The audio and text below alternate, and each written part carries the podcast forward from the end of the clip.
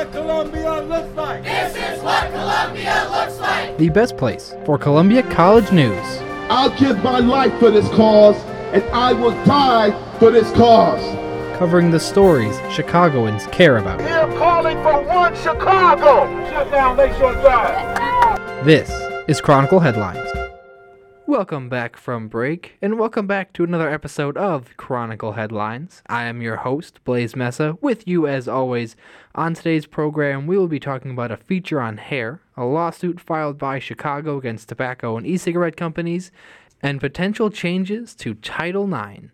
But first, October twenty-fourth, the Chronicle reported that President and C E O Kwangwoo Kim's contract was extended until twenty twenty-four. At the time, Kim's contract was not set to expire until twenty twenty. Board of Trustees Chairman Bill Wolf said the decision to renew Kim's contract was in part due to the need for a new senior vice president and provost. Wolf said the provost would need to become familiar with the leadership at the college. Stan Wearden is leaving, and we're in the market now to hire a new provost. We said we really need to have our president, Doctor Kim, on board for some period of time that would be Uh, long enough that the provost who comes here uh, is going to be comfortable that he or she is not going to have a change in presidents. Kim said he was excited by the contract extension and is happy the Board of Trustees have faith in him to run the college. The advantage of having this long time frame ahead of me now is that I, I can keep thinking longer term without worrying about an interruption.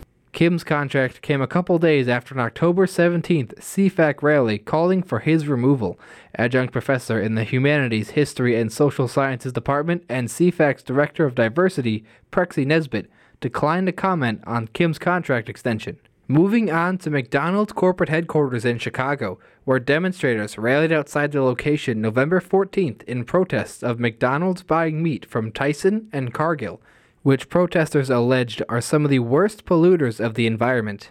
We cannot continue to accept the polluting practices of the meat industry as business as usual. Business as usual, what we've been hearing about today, is a fundamental threat to what we hold dear in this part of a country. Environmental degradation po- poses a simultaneous threat to human health and to our environment. To me, all of this is a fundamental question about what world I want to come of age in as a young person, and what world all of us want to be able to pass on to the next generation. That was Phoebe Chatfield, a field organizer for Mighty Earth Chicago, the group that helped organize the rally. Protesters were able to get around one thousand eight hundred signatures on a petition demanding McDonald's boycott Tyson and Cargill until the companies take steps to end deforestation and pollution. Protesters at the event were a mix of fifty local businesses, including restaurant owners. A November fifteenth statement from Tyson to the Chronicle read, "We are making progress. We are committed to leading industrial efforts to collaborate with farmers on environmentally responsible crop product." The statement also said Tyson committed to support improved environmental practices on two million acres of land by twenty twenty. Ray Debazinski, an assistant professor of ecology at the Institute of Environmental Sustainability at Loyola University, urged McDonald's at the rally to change for the betterment of the environment. He said McDonald's practices are unsustainable and will have to change sooner or later. By definition, something that is unsustainable, like McDonald's industrial food system, won't be subs- sustained. Um, it will come to an end. That's just what it means to be unsustainable. Um, so sooner or later, by design or by catastrophe, McDonald's food system will become sustainable. It's inevitable. McDonald's, do the right thing and make it sustainable now to avoid catastrophe. Our third story follows months of campaigning by the new governor of Illinois, J B. Pritzker. Pritzker said legalizing weed could help reform the criminal justice system, reduce opioid overdoses, and bring in approximately seven hundred billion dollars in revenue. If weed were to be legalized in Illinois recreationally, Pritzker never said exactly what the revenue would go toward funding, but eighty-eight percent of Cook County voters said on their ballots the money should be used to help funding Chicago public schools and mental health services. Cicero, Illinois resident Liz Velagran went to J. Sterling Morton East High School and transferred to Friedrich von Steuben Metropolitan Science Center her senior year. While at Sterling Morton East, she says the student-to-teacher ratio was low due to a lack of funding. I am totally behind the medical marijuana movement and dispensaries. You know, they're going to start popping up. So I'm, I, I feel like they're going to tax on it anyway, so they might as well put that to good use. Revis Elementary Math and Science Specialty School teacher Keisha Parker said she has a limited amount of supplies allotted for each student because of funding. I'm, I'm for anything that would help the public school, so I mean, I'm, I'm not in agreement with marijuana being legalized, but I'm in agreement with um, anything that helps public schools, um, and if they are going to use the money wisely. At this time, there is no pending legislation to legalize recreational marijuana in Illinois. Pritzker will take office sometime around the start of the new year. Switching gears now, we have a feature on hairstyles and how they can be more than just a fashion statement. My hair actually clocked me as clear before I knew I was clear. I notice all the time when I'm walking down the street and somebody has like a non-traditional haircut for what their gender presentation is, and like we do the like the head nod, like, hey, I see you. Uh-huh. It's just like a way of being visible to other people in the community, I think. I'd like to welcome Aiden Miranda Manier to the studio, who uh, we just heard that little soundbite from was a Jackie Young, a, a barber at, or a hairstylist, barber, however you want to say it, at Barbara and Barbara? Yes, yeah, that's correct. Okay, so she was talking a little bit about, I mean, a little bit about everything, I guess. So what's your feature about, and what is the connection between hairstyles and, you know, identity? Yeah, so uh, my feature was about the relationship that queer people have with their hair. Um, and I was able to speak to a lot of queer people as well as um, some professionals, and I was able to hear a little bit about how they express themselves through their hair and how people who are not in the queer community look at those expressions through their hair, um, and how we can ha- kind of find a peace between the two communities. Yeah, you were able, you were even able to get in contact with Kim Fountain, if I'm yes, saying that yeah. correctly, the C E O of Center on Halsted. That's correct. Who talked about how these hairstyles are, you know, pushing social norms a bit, as you just mentioned. Yeah. She one time lived in Vermont, and there was only one person who would cut her hair yes. at the local barbershop, and if that person wasn't there, she's out of luck. No yeah. haircut today. Yeah, it was really, it was an interesting story. Um, she lived in a small town in Vermont, and she wears her hair very short and kind of like a masculine style. Mm-hmm. And she said that the, there was, she went to this barbershop, and there was only one female hairstylist who agreed to do her hair. It was oh my, a pretty bad experience, yeah. Yeah, I, I guess that's uh, certain parts of the country for you. But she was even able to mention a, a little bit more about your topic, so let's take a listen to that. There's certain scripts that we sort of go through in the world that make it easy for us to kind of navigate it. Right, and so you don't walk into a fast food restaurant and sit down and expect table service, right? Mm-hmm. And for a lot of this culture, U S sort of heteronormative, cisgender culture, women have longer hair, right? And so it's just easy to not have to think about it as you're scanning a crowd or meeting somebody new or whatever it is.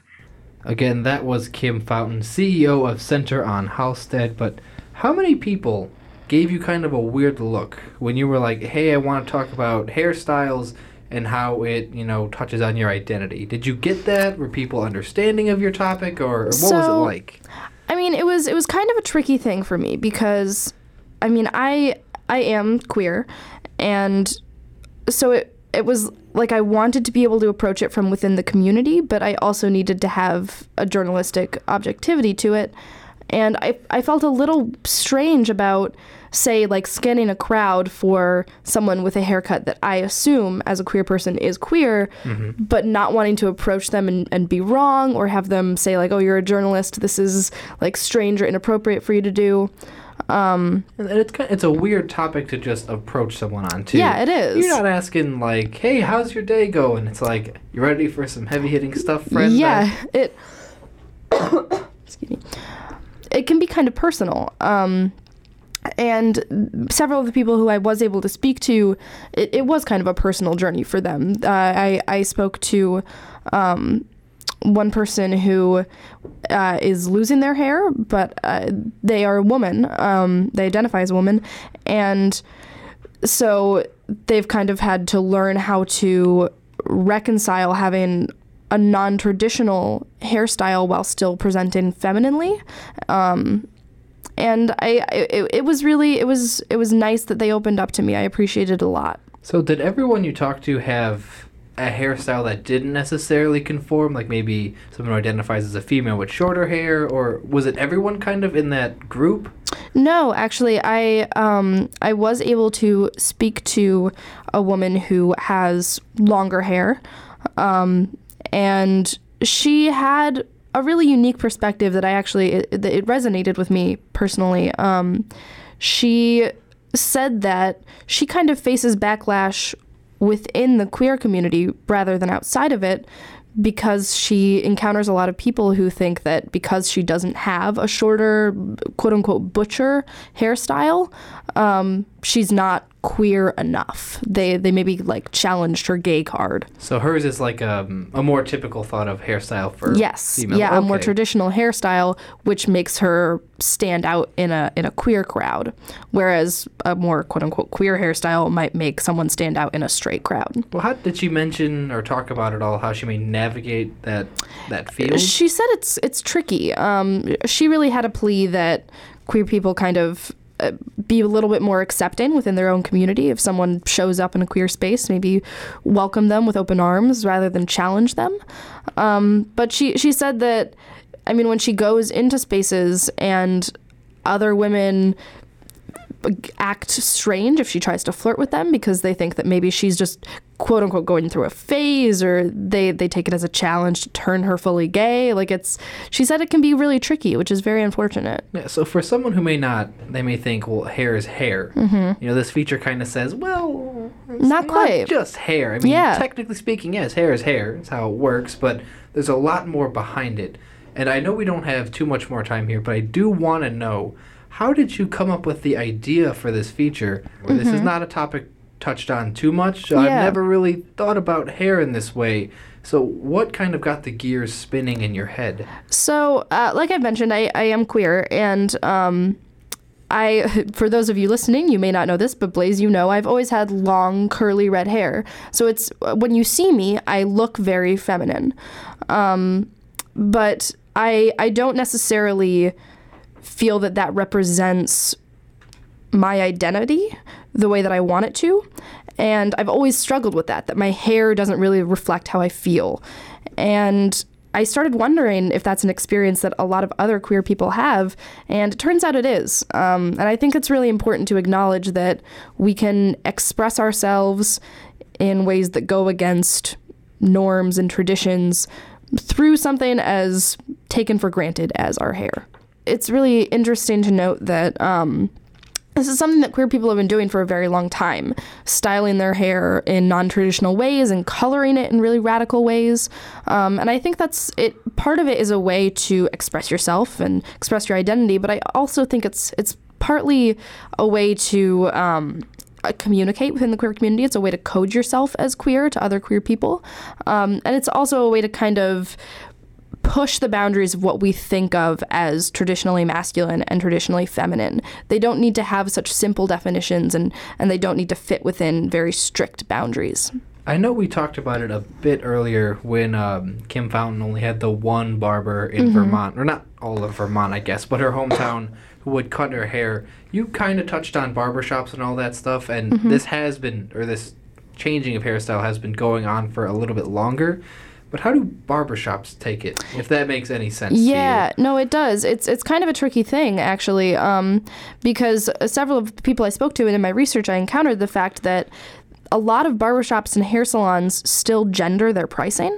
Um, so uh, on a website, it may say a men's hairstyle is like sixty dollars or, or traditionally much less than that, like twenty or thirty dollars. I got a haircut this weekend. It was like twenty bucks. Yeah, and that's like right? the more the buzz cut. Maybe they'll go in with some scissors. Exactly. Whereas a, a woman's hairstyle would cost sixty to one hundred dollars. And I have no idea what happens in those. Right, exactly. So it it's a really difficult thing for, say, a queer woman to go into a barbershop and say, I want to get my hair cut. And first of all, they might be uncomfortable about doing that. They might say no, and they might not know how to charge it. Because even if they want what is known as a men's hairstyle, they might say, well, this is this is a woman, and I, I don't feel comfortable charging her the men's hairstyle price. So it's it's really, it's a tricky thing. And uh, Jackie Young, who you mentioned, is really, she's pushing for uh, barbershops and hair salons to kind of do away with gendering of pricing, because it can be really damaging. Yeah, that's a topic I've never really thought of. I go there, I get my hair cut, I leave. Right. But uh, luckily for us, your story's in the center for, or centerfold of the newspaper. It's clocking at around fifteen hundred, seventeen hundred words. Yeah, around there, yeah, I think so. So uh, if you want more content, you can go pick up any one of the newspapers around the uh, the campus, or you can go to columbia chronicle dot com. Again, it is in the center spread. Um, also... Quick note, if you manage to snag a physical copy of the Chronicle, um, feel free to color in the graphic. It's supposed to be interactive and customizable, oh, yeah, to encourage right. you to express yourselves as well. Um, and then uh, post a picture on Instagram and, and tag the Chronicle in it so tag, we can see your lovely hashtag work. Hashtag social media engagement. Yeah. That's how we do it here. Miranda, unfortunately, we are out of time, so uh, it's been great talking to you. Hope to have you soon. Thanks, Blaise. While Miranda leaves the studio, I'd like to welcome in Jermaine Nolan, who was covering a lawsuit by the city of Chicago against big tobacco and e-cigarette companies. The lawsuit alleges that uh, eight companies were selling their products to minors. Jermaine, I'm going to throw it to you. Why was Chicago pursuing this lawsuit?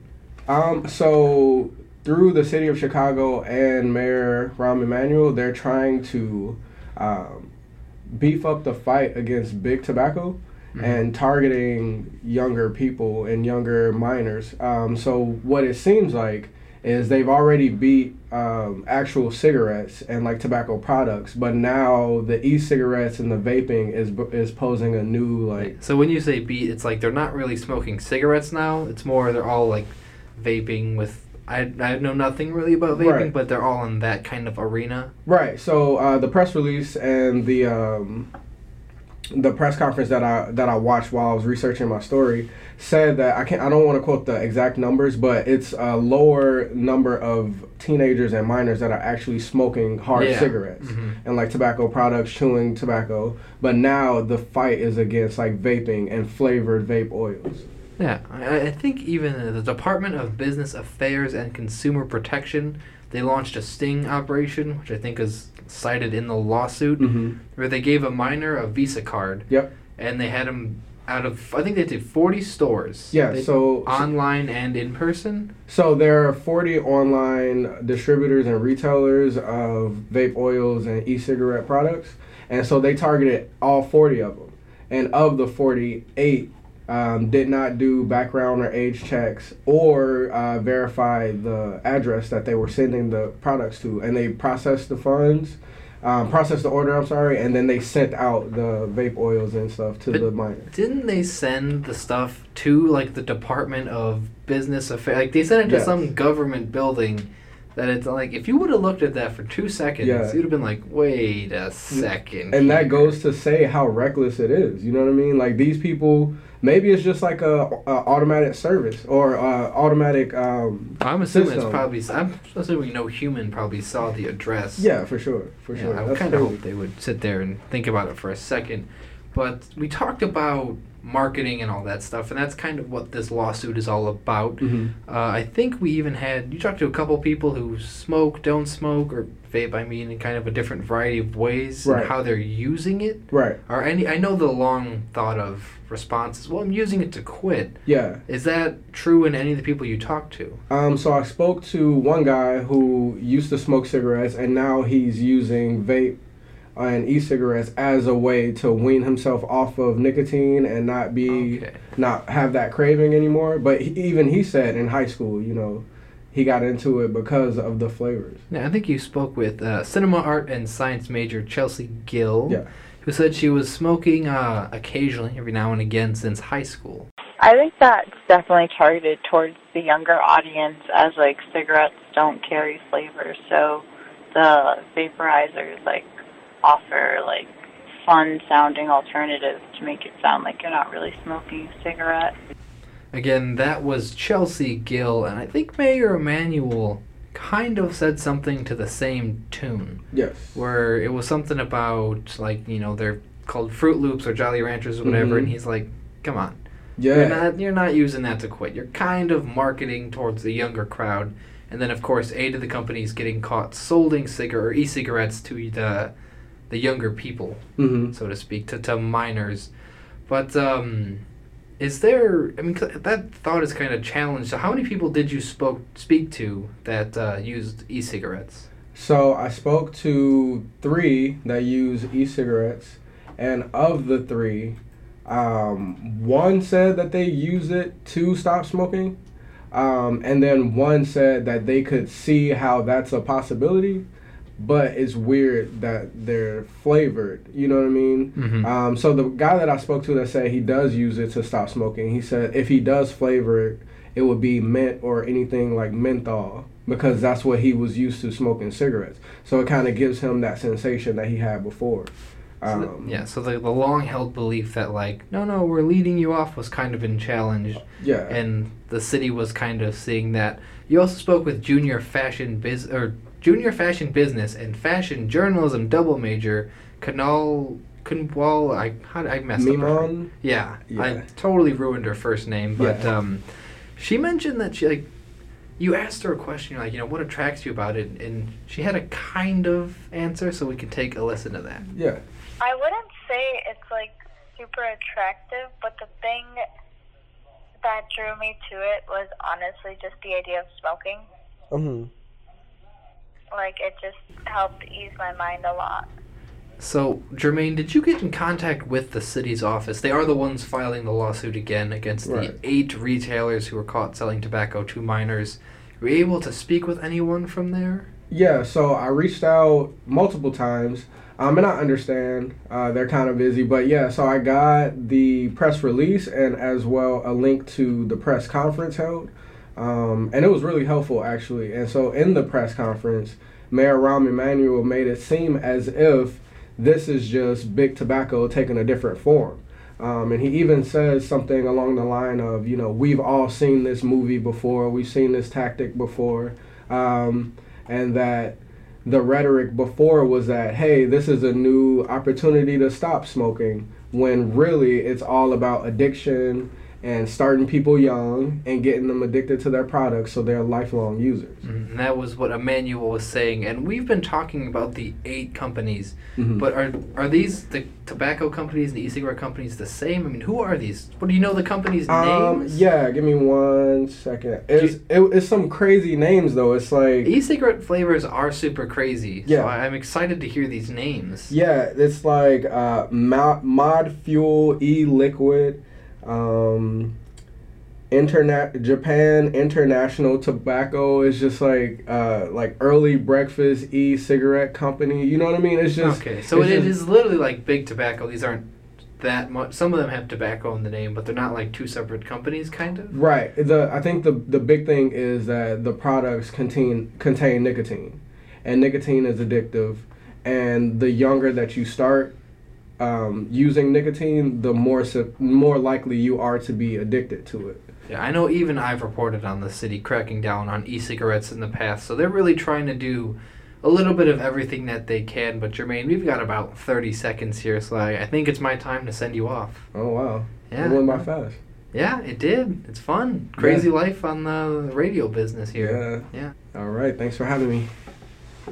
Our final story on the podcast is changes to Title nine, and to cover that we have the Chronicle's editor-in-chief, Ariana Portalatin. Ariana, so the coverage we see in print is from your editor's note, but other than your specific thoughts on the changes, what things have changed, or you know what could be changing? Yeah, so there's um, quite a few changes that Betsy DeVos um, has proposed in her... Uh, in the document um, for a few new rules that would change um, in the Title nine policies. So a few of those would be how sexual assault and harassment is defined, um, who mandatory reporters would be at colleges and universities, um, and even not even just higher education, just primary and secondary schools as well, but also what cases specifically schools would be required to investigate. Um, so when we say when we say Title nine, that there's a certain office at Columbia and every college that handles these allegations on campus. Is that about uh, a brief summary of what the office does? Any sexual allegation or sexual abuse, rape, yeah, anything like I mean, that? Title nine is basically preventing um, discrimination on the basis of sex, which sexual assault and harassment ties into. Okay. So, yeah. So then when we say changes, we talk about mandatory reporters. Uh, as it stands now, if I were to go to a professor or certain people on co- on, on the college and they heard me say that this or that happened, they would have to report it, and under these new proposed changes, they wouldn't have to. Is that kind of the one yeah. of the major switches? Yeah. So, for example, um, I believe all professors, um, at least at Columbia, I don't know about other schools, but I think all prof- all professors, excuse me, are required to report um, incidents incidences if they're made aware of them. Um, but now that could be changing, so it may just be just administrators or deans, which kind of uh, some people say might cause some problems because accusers are going to feel more comfortable reporting something to people they're very close to, which is typically a professor or a coach or someone like that, not mm-hmm. really deans or administrators that they don't spend too much time around. So this may result in less incidences being reported. Just because the threshold is lower, and then you have to go to more people, and I know the reporting count's already pretty low of how many cases do get mm-hmm. reported. Yeah. I think there were one or two other changes. We mentioned the threshold of who to report to, but uh, was that the major change? What were some other things that were being switched? Um, I think another major one is just the definition of assault and harassment. Um, I think the way it is currently, um, that was implemented under the Obama administration, is anything that is unwanted. Um, and I'm just like... Uh, it's something, it's a pretty quick, punchy definition. It's yeah. pretty simple, like any unwanted sexual contact or yeah. anything like that. But so it's a little looser now. Is that what the change could bring? Um, I don't know if looser is the right word. It's I think it's more narrow. It's I can't remember the exact wording of it, but it's basically anything that's like severely pervasive or... Um, so it has to kind of do more harm to the person. It yeah, I think be... I think the key word is severe. Okay, that's so, the biggest difference. But we keep saying propose. This may yeah. change this, that, and the other. So it's not official yet. No. So all of this is just proposed right now. Um, so I, I think I think that they were first introduced um, and made available to the public on November nineteenth, I believe, and so now it's open to uh, sixty days. For a public comment period. So um, between these sixty days, you know, the public is available to make any comments on it, um, ask questions about it, I believe. And I think uh, I think it's the Department of Education. Um, any any Title nine change probably should come from the Department of Education. And I think if you go on their website, you can find some sort of public comment right. period. But you can yeah. always Google it, like you actually can comment on it. Mm-hmm. I don't know if you're talking directly to someone or how they...